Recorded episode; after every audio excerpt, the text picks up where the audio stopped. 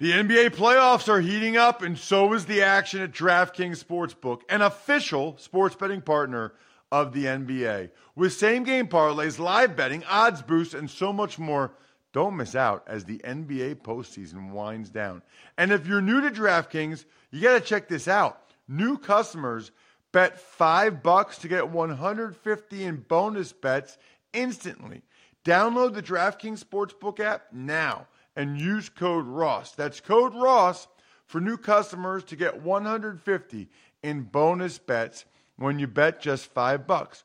Only on DraftKings. The crown is yours. Gambling problem? Call 1-800-GAMBLER or visit www.1800gambler.net. In New York, call 877-8-HOPE-NY or text HOPE-NY 467-369. In Connecticut, help is available for problem gambling. Call 888 89777 or visit ccpg.org. Please play responsibly on behalf of Boot Hill Casino and Resort in Kansas. 21 plus age varies by jurisdiction. Void in Ontario. Bonus bets expire 168 hours after issuance. See dkng.com slash football for eligibility and deposit restrictions, terms, and responsible gaming resources.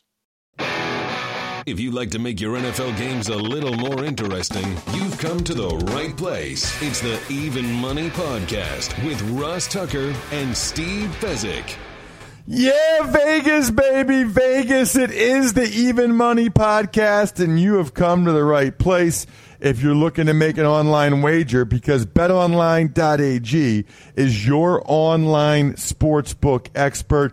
I'm Ross Tucker, former NFL offensive lineman, five teams, seven years on all the social media platforms at Ross Tucker NFL. He is Steve Fezzik at Fezzik Sports on Twitter, only two time winner of the Super Bowl of professional football gambling. And we are very excited about today's show. We do this once a year. Speaking of shows, by the way, have you guys checked out CBS Sports HQ? It's the free 24 hour sports network that's built for fans like you and me. I love it. Tons of highlights, analysis, instant game reactions without the fluff or the BS. And you listen to the show, so you like placing some bets. They've got all kinds of experts dishing out their top picks and advice to help me win, help you win. Check out CBS Sports HQ. If you haven't given it a try yet, you really need to. A uh, bunch of guys on there Will Brinson and Prisco and Costos and Danny Kanell and Brady Quinn. All kinds of awesome guys there. It's always on. It's always free. No need to pay a subscription fee or have an expensive cable package. Just download the CBS Sports app on your phone, Fire TV, Roku, or Apple TV to start watching today. That is CBS Sports HQ. All right, so I think, Steve, we did this a year ago. Might have been two years ago at this point. But Pennsylvania just came online with legalized gambling. I'm seeing Illinois, all of these states. So I think there's a lot of value both for our diehard every week listeners as well as you know the new listeners that oh man it's legal to gamble here in Pennsylvania or in Illinois or wherever now. I, I better learn about this and make sure I have a better understanding of what these terms mean, what I'm really up against, etc. So I think once a summer we should do a little gambling 101. I don't care how advanced you are and anything. I would love to go to an O line 101 or a podcast 101 because no matter how good you are or advanced you think you are, it's always good to go back to the basic. So Let's do a little gambling 101 today, Steve. And I want to start with this. We're talking about sports betting.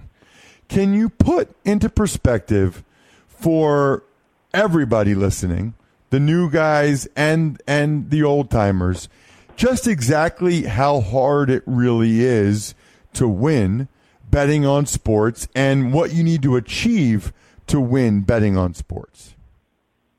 Yes. Well, you need to identify a point spread better than the guys who are paid to set them, namely the bookmakers, the odds makers. And not only does their number have to be wrong, it has to be wrong by at least um, a significant amount such that you can win at least at 52.4% of the time. So, how do I come up with that number? If you make 21 bets and you win 11 and lose 10, Ross, because you're laying minus a dollar 10, you will break even. So that's where that 52.4% break even amount is. You have to uh, go 11 and 10 just to break even. Now, it doesn't sound very difficult, but um, in stock market terms, it's a pretty efficient market, meaning most of the games, the valuation prices are correct, and you have to spot the few games where they are not. So I'm going to stop you. Uh, I'm, I'm going to, as soon as you say something that somebody new might not know, then I'm going to pick up off of there. You said, so first of all, I think that's a very important thing that you have to get more right than wrong just to break even because I think some newbies will think if you're, you know, 10 and 10 that you broke even. No, you actually lost money in that regard. And that's because you are, as you said, laying 110, which people will see a lot of times it'll say minus 110. And I want you to explain what that means, Steve. Yeah, the, the bookmaker, if they just let you bet 100 to win 100, they'd never win because one person would ideally they'd get balanced action, but one person would bet team A, one person would bet team B, and one would win, one would lose, and they'd pay out a hundred, and they would collect a hundred, and they wouldn't make anything, and so that dastardly bookie, in order to make his living, has to charge you a fee. And the fee, the standard fee that he charges, is indeed minus 110, such that you have to risk 110 to win 100. Right. So if you risk 110 and you're right, you win. Uh, you get your 110 back, and you get $100. If you lose, you lose all 110. Correct. So such that if you get exactly 50% right, which most people do, right around there, you're going to slowly lose to the tune of 4.54%.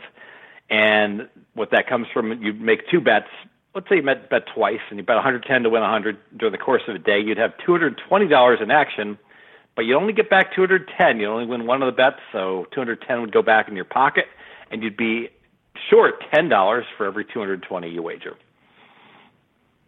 So then, like I'm looking at week one, and this is important because the line for the Bills and Jets game is three and a half. So the Bills are plus three and a half the Jets are minus three and a half, but it's not minus 110 both ways. It's minus 125 for the Bills and plus 105 for the Jets. So, can you explain, Steve, why sometimes they'll change the line and sometimes they'll just change, um, you know, the VIG?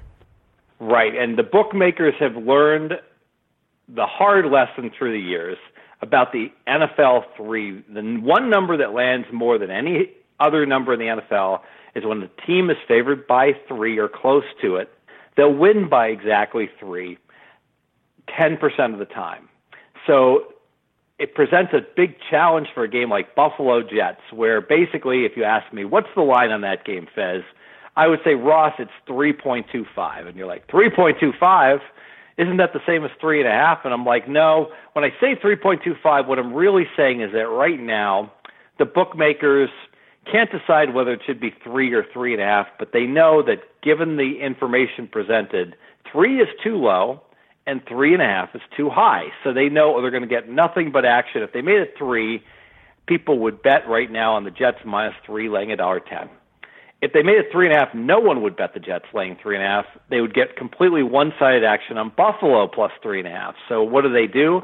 Well, if they set it at three and a half, they're going to charge you an extra premium to get that plus three and a half on Buffalo and charge it at minus a dollar twenty or so to um, to balance out their action. Now, as it turns out, I do have an opinion on that game, and I can tell you that in week one in the NFL, that divisional dogs are have been excellent bets over the years. So although the bookmakers are saying the line should be three to three and a half, I'm going to disagree with the bookmakers. I think Buffalo at three and a half is indeed the right side. If you're going to bet this game, I would bet Buffalo right now plus the three and a half.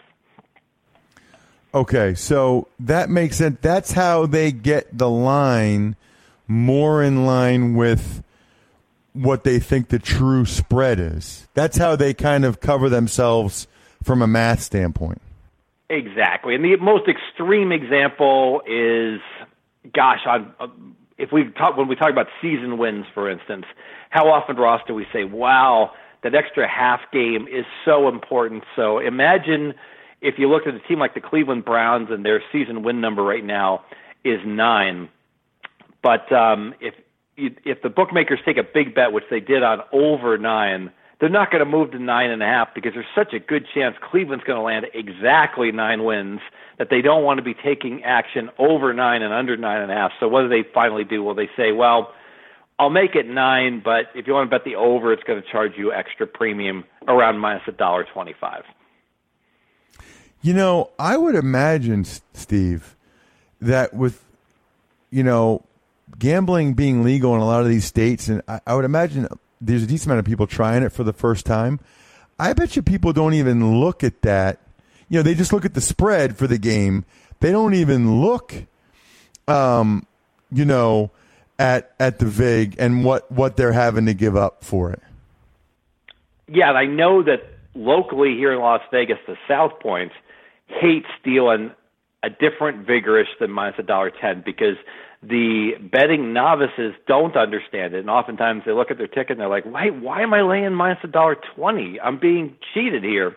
And I know that Jackie Gaughan, the owner of the South Point, has basically instructed his sports book that in the NFL and in football betting, they are not to deal any vigorish number other than minus a dollar ten, and so it's a headache for the South Point on any game that is lined close to three, but not exactly three, like the Buffalo Jets game, where they will not deal a points a, vigorish attached to the point spread, so they have to deal that game at either three or at three and a half.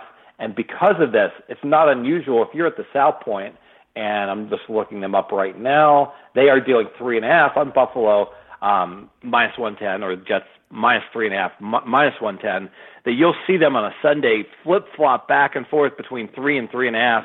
And every now and then, when that game does land on three, that's a book. The South Point gets crushed because they get sided. When I say sided, half the bets, the big bets they take, push, and half the big bets they take win.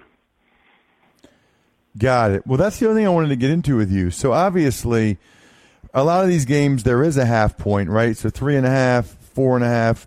But the opening game right now is Packers and Bears, and uh, the Packers are uh, or the, Bears are laying four points. The game is in Chicago, so uh, at that point, let's say the Bears win by four points. So it is a push, Steve.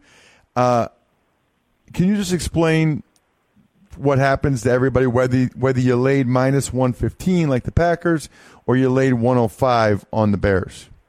Yeah, so all the money gets refunded, and the bookie hates that when it lands right on the number for two reasons. One is, like you said, he's refunding all the money uh, for the vast majority of the bettors, so he doesn't make anything.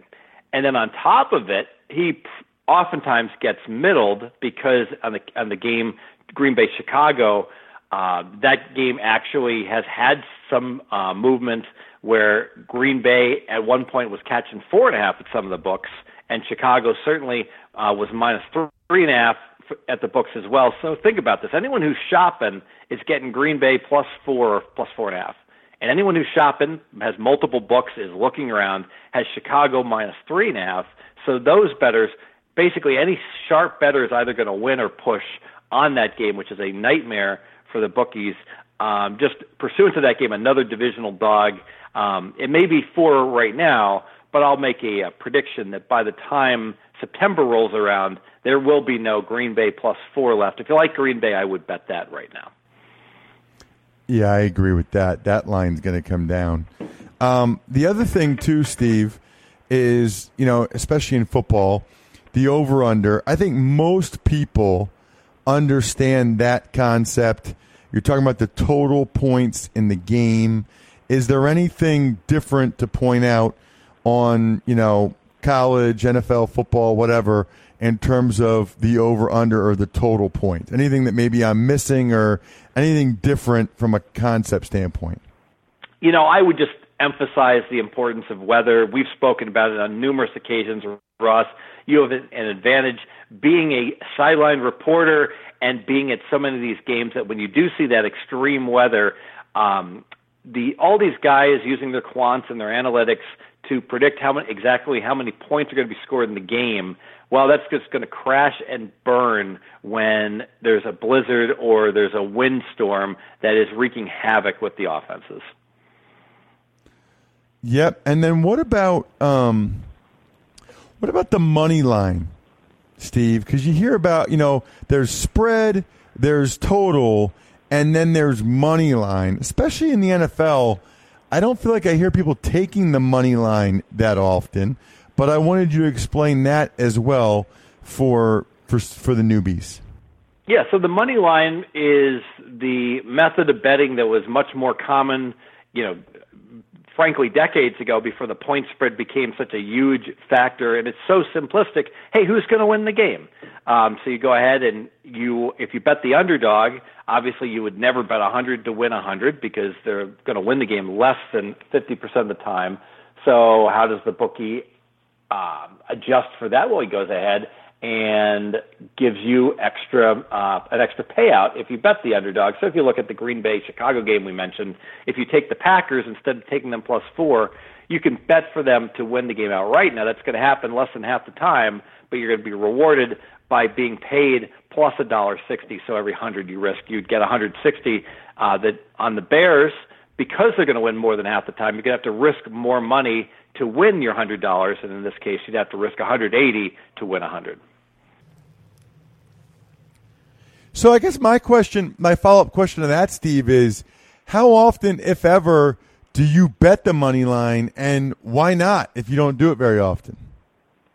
I usually don't bet the money line because there's better deals, if you will, when you bet the point spread. So mathematically, the two are roughly equivalent. That if you like a game, um, whether you bet plus three, for instance, or whether you take the money line plus the dollar thirty-five, you would wind up making or losing about the same in the long run, taking one or the other. But a lot of times, if you have enough outs, enough sports books that are offering you um, the opportunity to wager, you can find some that have reduced vigorish um, or a a rogue point spread, if you will, where you get a better half point on the spread.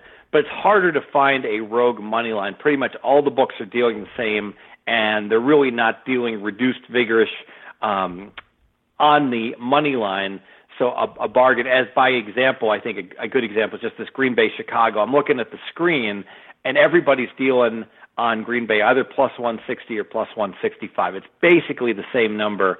However, if I bet Green Bay on the point spread, I can certainly get plus four.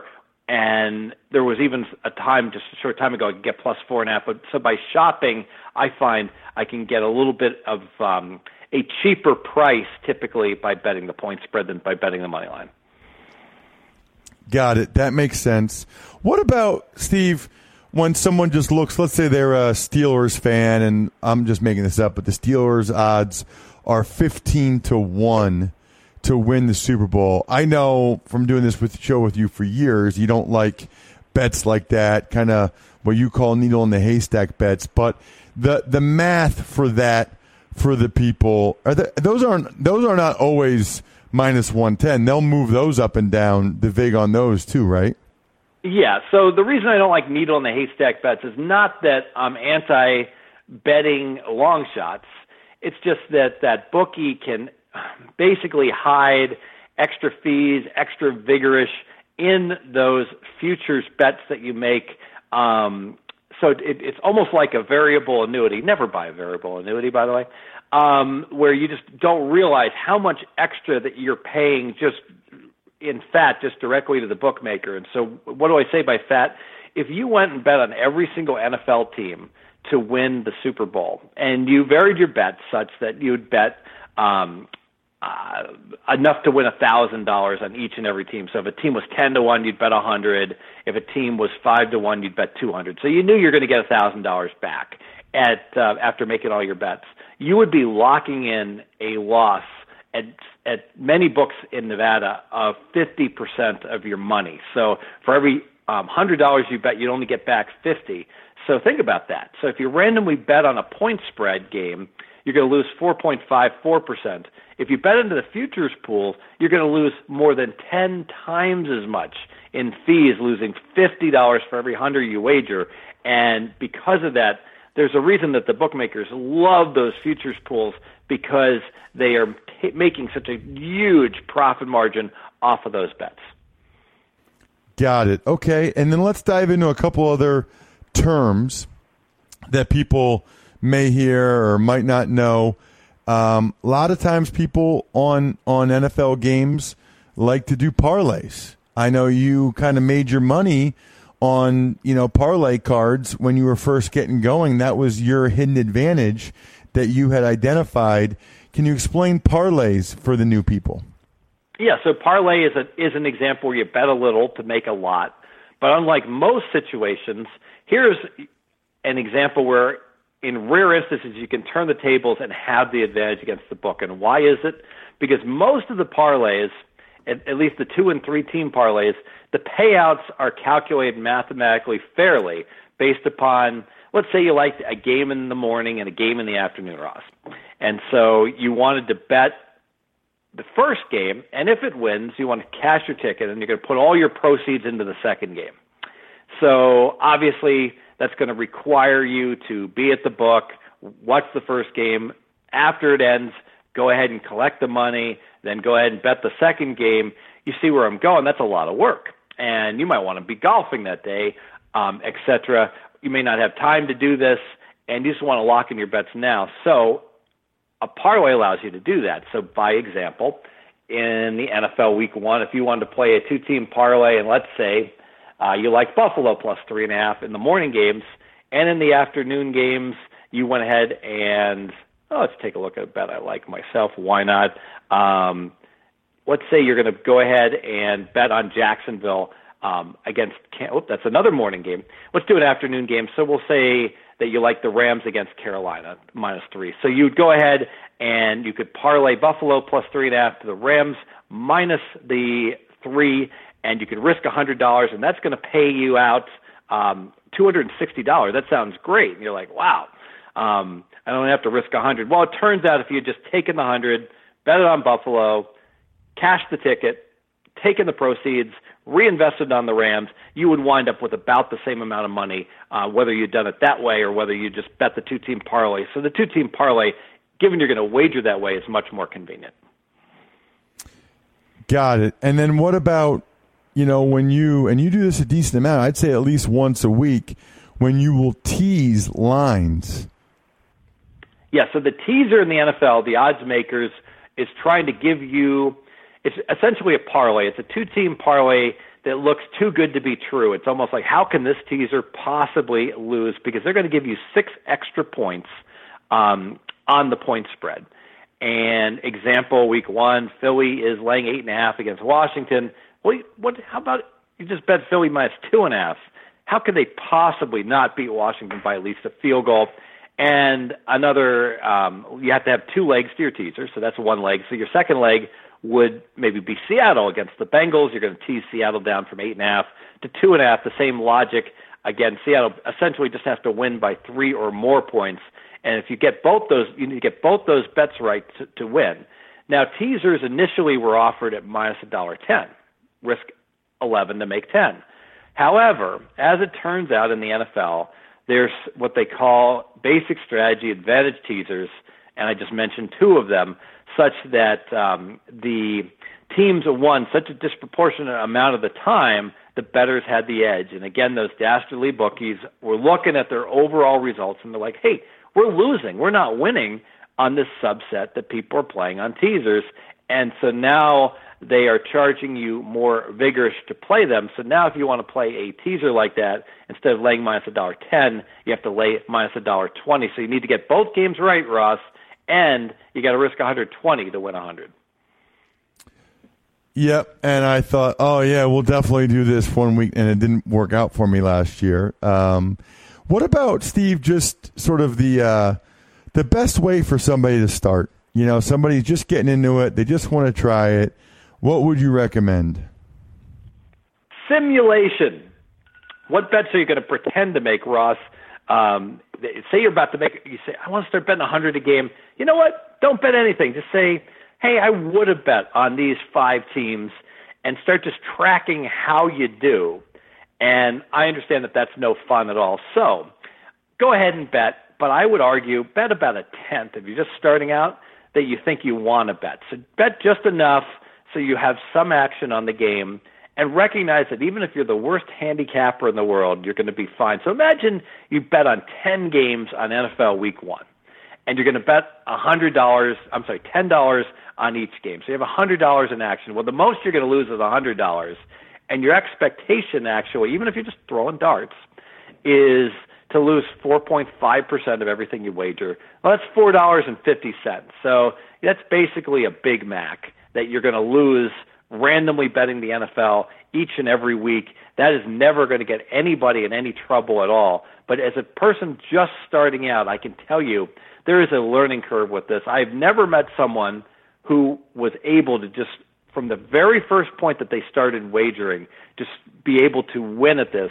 without um, following um, a learning curve and getting better and better at it.